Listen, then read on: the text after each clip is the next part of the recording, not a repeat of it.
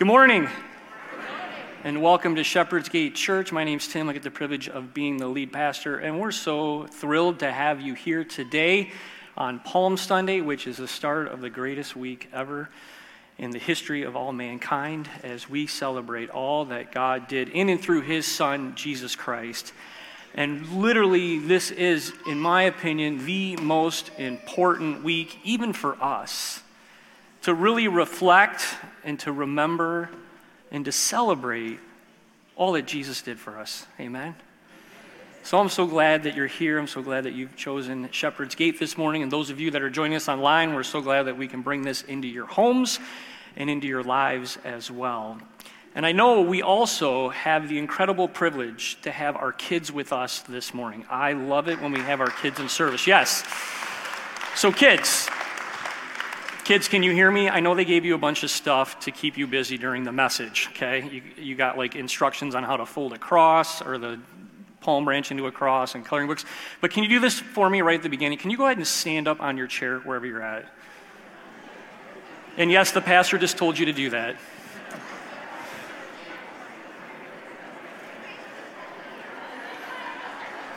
Hey, looking around at all your SG kids friends. Now you know where they're at, okay?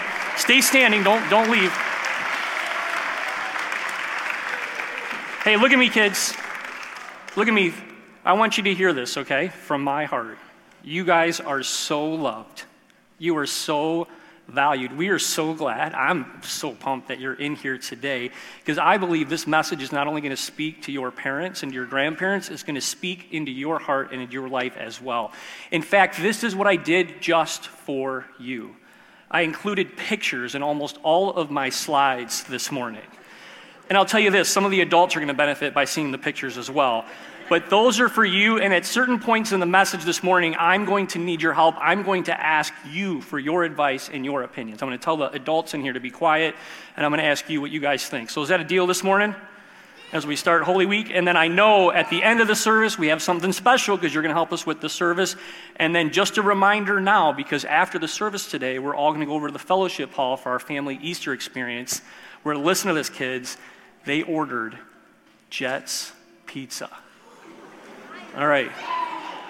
But don't worry, we're going to get to that later because if your parents have something on their calendar by the end of the service, it's not going to be there anymore because the best place to be is at Shepherd's Gate today. Kids, amen? Amen. Give them another hand as they're seated this morning.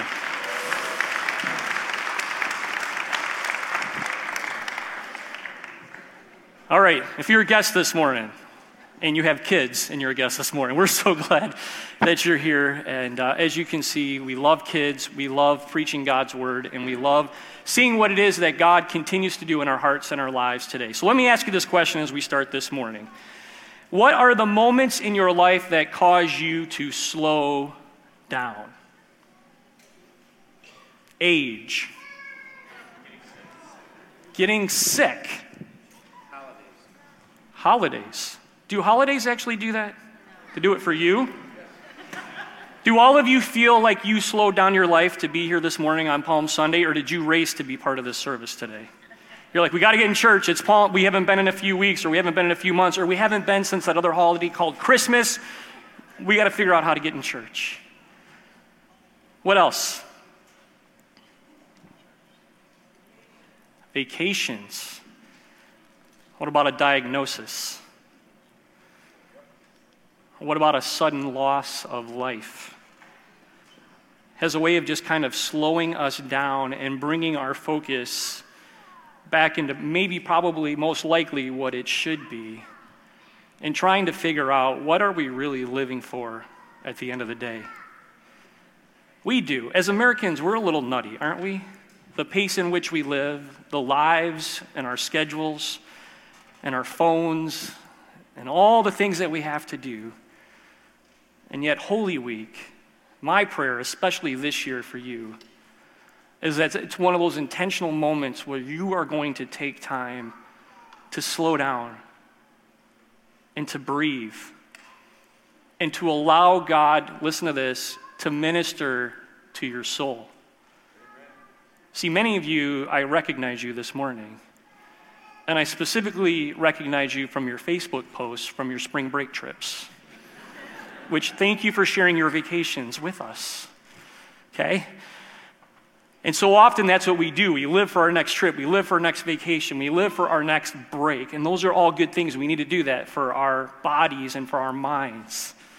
But Holy Week, I would submit to you, is that opportunity for us to, to focus on our souls, the very core of our being, and what God has created, and how He wants to heal us and minister to us and encourage us and to fill us once again with the hope and the grace and the mercy and the peace that only He can give. Amen? And I'll tell you, every single Holy Week, I can go back and I can chart my own personal life. I can tell you that for whatever reason, and, and I know why, I know that the devil's after us. I believe in the devil. I believe he's always trying to kill, steal, and destroy us because that's what the Bible says. That every single time, there's always something in my life especially this week, especially with all that we have here going on in the church. And if you were here last year for Easter, you might remember me telling a story about how my son was attacked by a dog in our neighborhood, and how I had to go to the emergency room, and how it was just this whole fiasco the whole week. And wouldn't you know, it's been an entire year, and now all of a sudden we're being called again. We're being called by the courts and the lawyers and all this, and they want all this information from something that happened a year ago. And oh, by the way, they called me Friday afternoon, and they want all the information this next week. You know what I told them? I said, It's Holy Week. No. You know what else happened this last week? My son, Henry, got sick. And you know, sometimes illnesses go around. And don't feel too bad for him. He's been walking around the house for three days in his bathrobe, watching the Masters and watching the Tigers. So he, he's just in his little heaven right now. But this morning when I woke up and found out that my wife now is sick, I'm like, Lisa, it's Holy Week. And you ever notice how things always come in threes? It can never just be one or two, it's always got to be three. So we kind of prayed about making a decision and selling one of our cars, and so I put one of our cars on a website. And so there was people that were interested in the car, and one guy that was so interested in it, he actually said, I want to buy your car. He overnights me a check. So I take the check to the bank. That's what you're supposed to do. And just yesterday, I got a call from the bank. I had to go into the bank uh, because they froze all of our accounts. Because apparently the check is fraudulent. And I said, wait a second, why do you freeze my accounts? if, just deny the check. Obviously, you haven't given me the funds. And this is the interesting part because the first question they asked when they went in the bank is they said, please don't tell us that you gave him your car. I said, absolutely not. His, his check didn't clear. And he said, you wouldn't believe how many people don't wait for the check to clear, and this is how these scammers work. So I'm having an incredible Holy Week, okay? But I'm asking myself, what are we really living for, anyways? Because I know and I believe we live in a fallen, sinful, broken world, and the world's not going to get any better. But yet, somehow, as I read Scripture, and as I see the life and the teachings of Jesus, I'm reminded again that even in the midst of all of that, He never stops working in our hearts and in our lives that He's got a purpose and plan for my life as much as He has a purpose and plan for your life, that He's working deeply in your family, and that He loves your kids and your grandkids, and He wants you to have the best experience on this earth that you can possibly have, even when it seems like the world is falling around apart from everything else going on. And so today, what we're going to do is we're going to turn to God's Word. This is what we do here at Shepherd's Gate. We're going to walk through Scripture, specifically the account of Palm Sunday. And what's so fascinating about Palm Sunday is it's actually in all four gospel accounts Matthew, Mark, Luke, and John. And that doesn't happen that often in Scripture, but that's how important it is for us to understand the significance of Palm Sunday. And so today, we're going to be in Matthew chapter 21.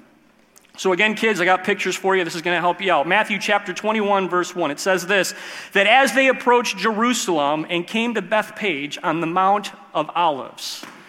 So here's Jesus. He spent the last three years doing all this incredible ministry. He didn't really spend too much time in and around Jerusalem. It was all out in the country. It was all by the Sea of Galilee. He even went north. He went to pretty much every other region except for the epicenter of, of the, kind of their major city at this time. And so at Bethphage is about a mile outside of Jerusalem. So here they are. They know where they're going. And Jesus, with his disciples, they know what is going to happen when they go into that city. They know that they're going to be met with resistance. And so, what Jesus does is he actually sends two disciples to go to the village ahead of them. He says, I want you guys to go ahead of us, and at once you're going to find a donkey that's tied there with her colt by her. Untie them and bring them to me, and if anyone says anything to you, say that the Lord needs them, and he will send them right away. All right, who's orchestrating these events? Jesus is. He's the one that picks the two disciples. He tells them to go ahead. He's the one that tells them where this donkey and this colt are and tells them to go get them. And the reason he does that is because it's a fulfillment of prophecy. It's found in Zechariah, which at that time was 500 years old. So he's fulfilling a 500 year old prophecy, which for us is 2,500 years old, where the prophecy says, Say to the daughter Zion, See, your king comes to you. What's the word? Gentle and riding on a donkey, on a colt the foal of a donkey, which is really interesting that he did this. And everyone would have known what Jesus was doing. All the Jewish community knew of this account. They all knew the significance of a donkey and a colt, and how throughout the Old Testament, when a king wanted to go into some place, they would ride a horse for war, they would ride a donkey for peace.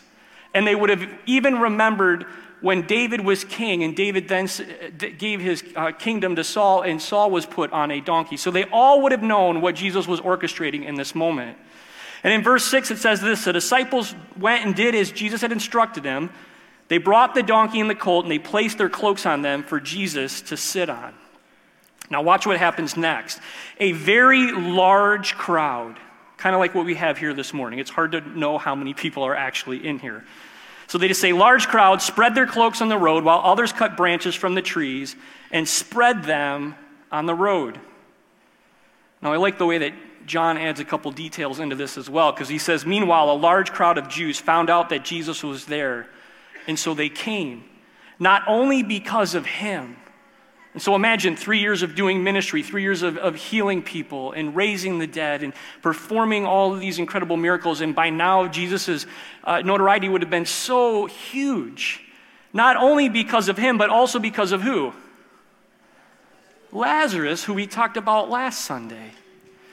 And isn't it funny as we remember last Sunday, and that Jesus' friend was ill and he didn't go and heal him?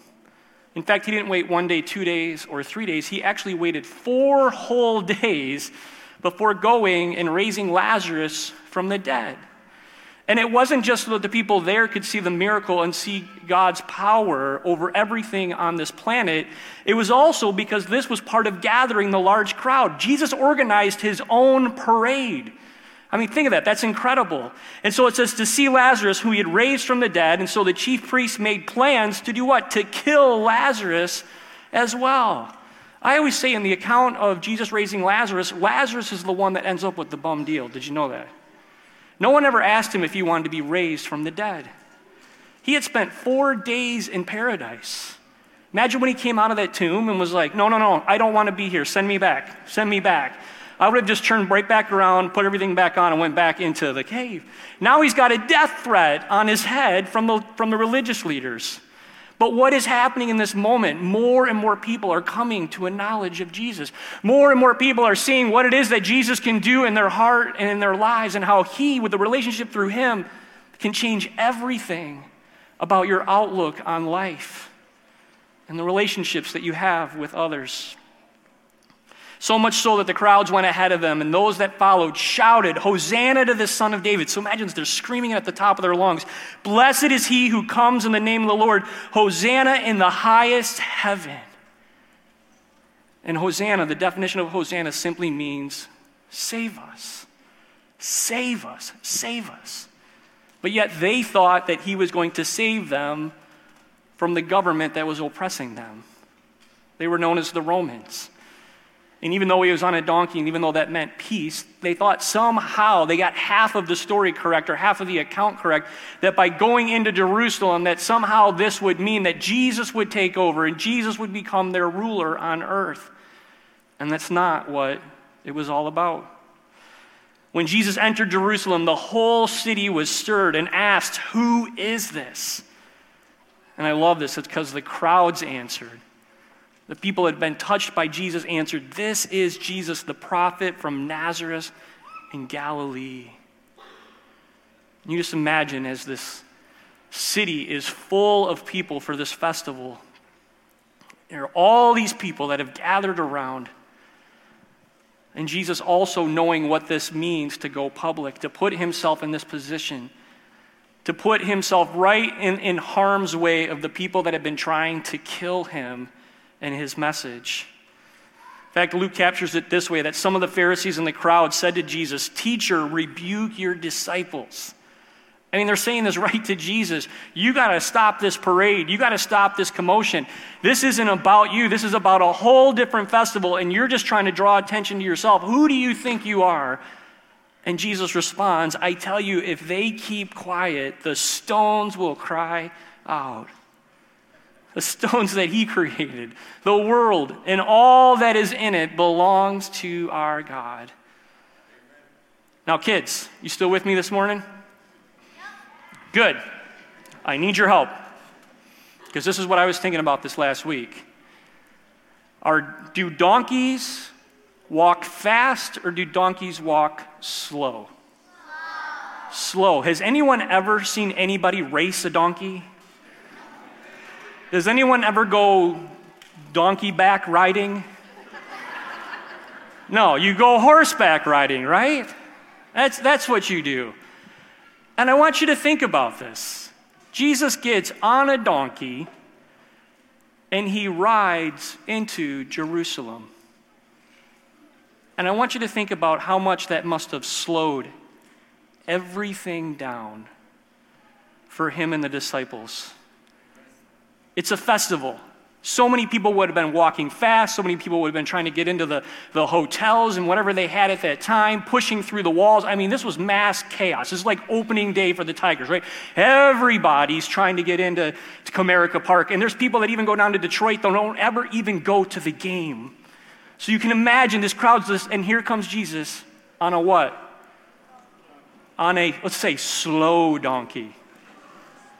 He's just taking his time being very intentional. And you can just kind of enter into that moment with Jesus.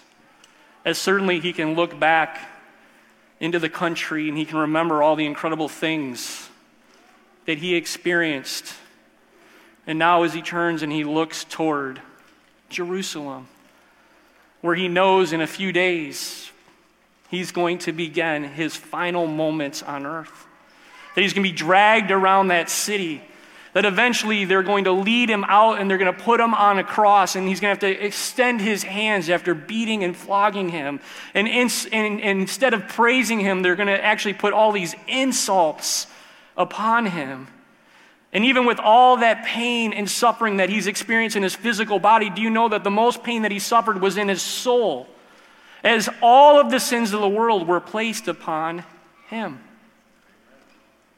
And as he's gasping for breath, as he realizes the magnitude of the moment, as he waited until all of those things were placed upon him, he breathed his last breath.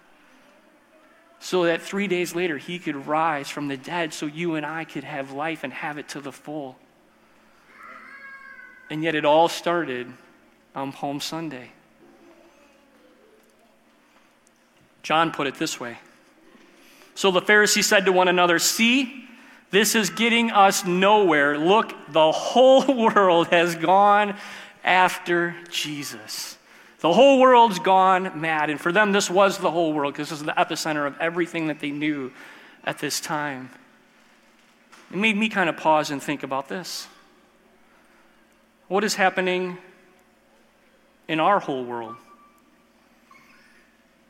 What's happened the last three years of our lives? 2019 was kind of a nice year, wasn't it? Anybody remember 2019? I feel like we need more songs about 2019. Like back in 2019. Two years ago, as the whole world blew up, we didn't even gather like this. All of the services were online. We were all in our homes with just our immediate families.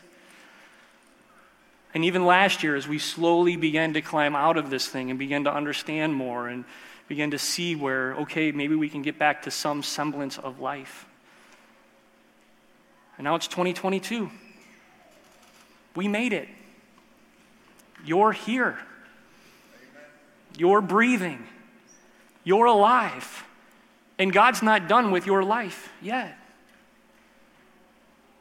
And even though maybe we don't understand all the things going on in the world, maybe you're frustrated because you wish you could do more, or you wish you had the answers, or you wish that you could somehow get involved. What about in your own little world? What would God challenge you this Holy Week? To maybe pause and to reflect and to remember. See, this is what God has been speaking to me this week. Maybe it's time for rest.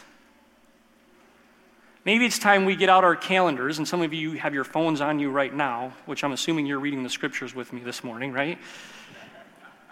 And it's time to do this cancel some appointments we have this week, cancel some sales calls that we have this week, and spend some time with God and allow Him to minister to our soul. You know what got quiet at the nine o'clock when I said this as well? You know, that's what I did last week when I finally woke up and realized the significance of this week is not to treat it like any other week. And I went through and I started canceling appointments with our staff and I started canceling appointments with people in our church. And I said, it can wait. And God, how do I want to realign my schedule and refocus my schedule this week to spend more time with you, to read your word for myself, to get into the, to the word of God, and to reflect and refocus and remember what it is that you have done for me. And not only so, to be part of all the services that we have here to come in and just to be able to sing and to pray and to hear God's word. And to remember that life on this earth is kind of temporary and short, isn't it? Something else is going to blow up this week in my household. I just know it, okay? And you know what? Next week after Easter, something else will, and this spring, something will, and this summer will, and this fall will, because that's life, isn't it? And life isn't fair. In fact, I was, a wedding, I was at a wedding last night, and I was talking to a friend. And I said, Wow, you, it looks like you guys had an incredible time on spring break. And he, and he said, Well, why do you say that? I said, Man, you, you guys posted all these pictures and you had all these incredible things. And he said, Oh, no, no, none of that's true. It was terrible. It was awful. The whole, the whole trip was terrible, awful. And I was like, Well, why did you post all that stuff? He's like, Why would you post negative stuff on Facebook? It's true. We all face challenges. We all face hardships. We all face circumstances in our lives. But yet, Holy Week has a way of drawing us back to the Father. And it draws us back to Jesus and it draws us back to what it is that He has done for us. And so that's my challenge for you as we begin this Holy Week. Remember, you are a saved child of God. He has already done everything for you. And now He's calling you Himself. He wants to bring you close to Himself and He wants to pour His love and His grace and His mercy into you. So, what do you think? How many of you want to sign up for this? How many of you want to sign up for rest, refocus, and remembering the greatest week that ever existed on this earth? All right, seems like most of you are on board. Here's the last one. Ready for this? Just as we sang in that last song that we'll praise God on the mountaintop, we'll praise Him in the valley. What if we add this to the list? Rejoicing. How's that sound? That we rejoice and we thank God and we praise God for His amazing grace and mercy in our lives.